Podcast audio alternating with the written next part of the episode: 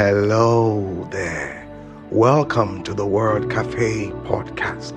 This podcast has been designed with created content that centers on the power of words. Can we really do anything without speaking? Can we really do anything without the agency of words? Yes, that is what this podcast is all about. And I am your host, Amachree Isoboye, your neighborhood word trader.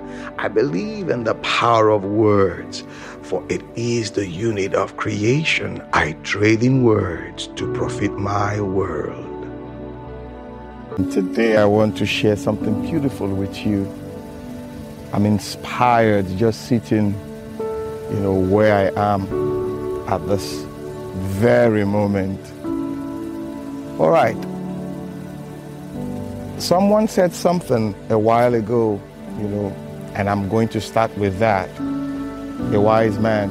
He said, In vain do you build a city without first building the man. Actually, Sir Walter Russell said that. In vain do you build a city if you do not first build the man. So, what comes first? You know, you, you want to know the city or the man. But the truth is, the city is a reflection of the man and not the other way round. So, building the man starts from empowering the man, you know, putting him on that, would I say, platform of knowledge. And it stems from his awareness, which becomes the building block of his intelligence. You know, for you to become uh, intelligent, it speaks of you being aware of your environment and it begins to form your mindset and what have you. And your environment has no choice but to reflect that which you have discovered or that which you have become aware of. And that is what I want to talk about today the power of indigenous knowledge. And I'm going to go around it, you know, sharing some stories here and there. Just follow me. You know how we do it. Yes. Now I'm going to start with this.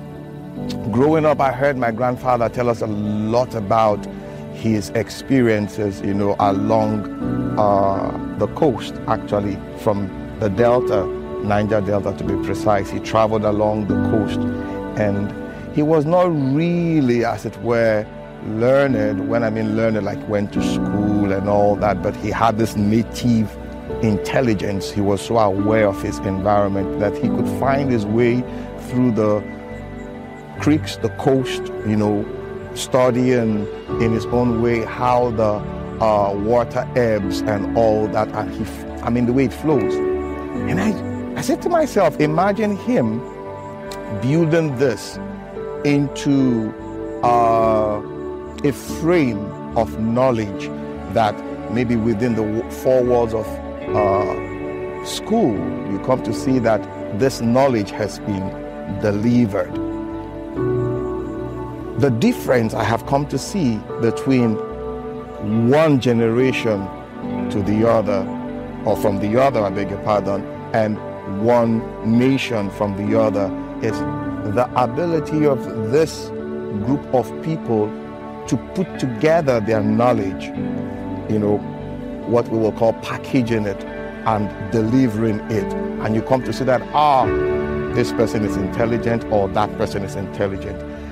So, going back to what my grandfather, you know, the stories he told us along the coast, like you come to hear things like that Mungo Park discovered uh, River Niger and all that. But I come to think of it, we had indigenous people who've been, they've been there before even Mungo Park came. Maybe they even saved him from danger and what have you. He put together this knowledge and presented it there. And all of a sudden, we now see Mungo Park discovered the River Niger or River Benue, as the case may be. What differentiates people is their ability to package, put together their indigenous uh, knowledge because that is their what I say, gift. They become aware of it, repurpose it in solving their immediate problem. But you know that the earth is not just, should I say, there. We have interrelationships. So you come to see that this set of people, they've discovered this thing, they've put it together, they've used it to solve a problem in their own sphere of the earth.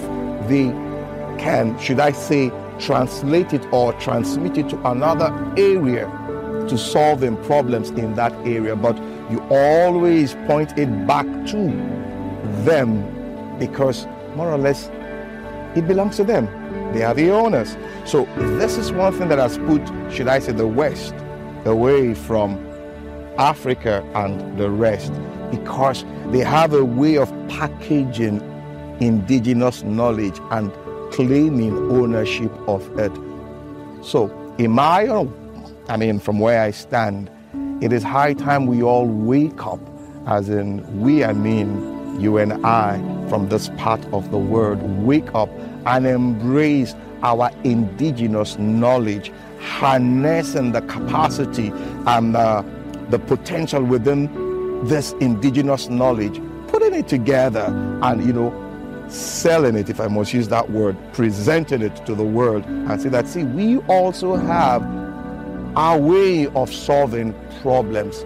Lately, I've come to see that in Africa, Nigeria to be precise, there's this awakening, this, what I say, becoming conscious that we can actually solve problems from indigenous standpoint. It is our problem, so to say. It is unique to us. So we have a unique way of solving this. So I think it is worth exploring. Where do we begin from? Stories, going back to those bedtime stories, the stories our grandfathers, our grandparents told us by the fireside, under the moonlight, and connecting with them again because these stories are like the bridges that connect us from the past to the future, creating that, should I say, uh, forest of knowledge. Yes, forest of knowledge. Well, guys, you know how we do it. you know how I do it. I always come around to share some amazing, amazing thoughts with you. Can we move forward to the future, dwelling on our indigenous knowledge? Yes, we can. Where do we start from? From that very position of becoming aware, becoming conscious, and from that point we build intelligence, and we, from that intelligence, build knowledge. From that knowledge, we come to, you know, have that understanding. We become wise in applying ourselves in solving our problems. Did I confuse you there?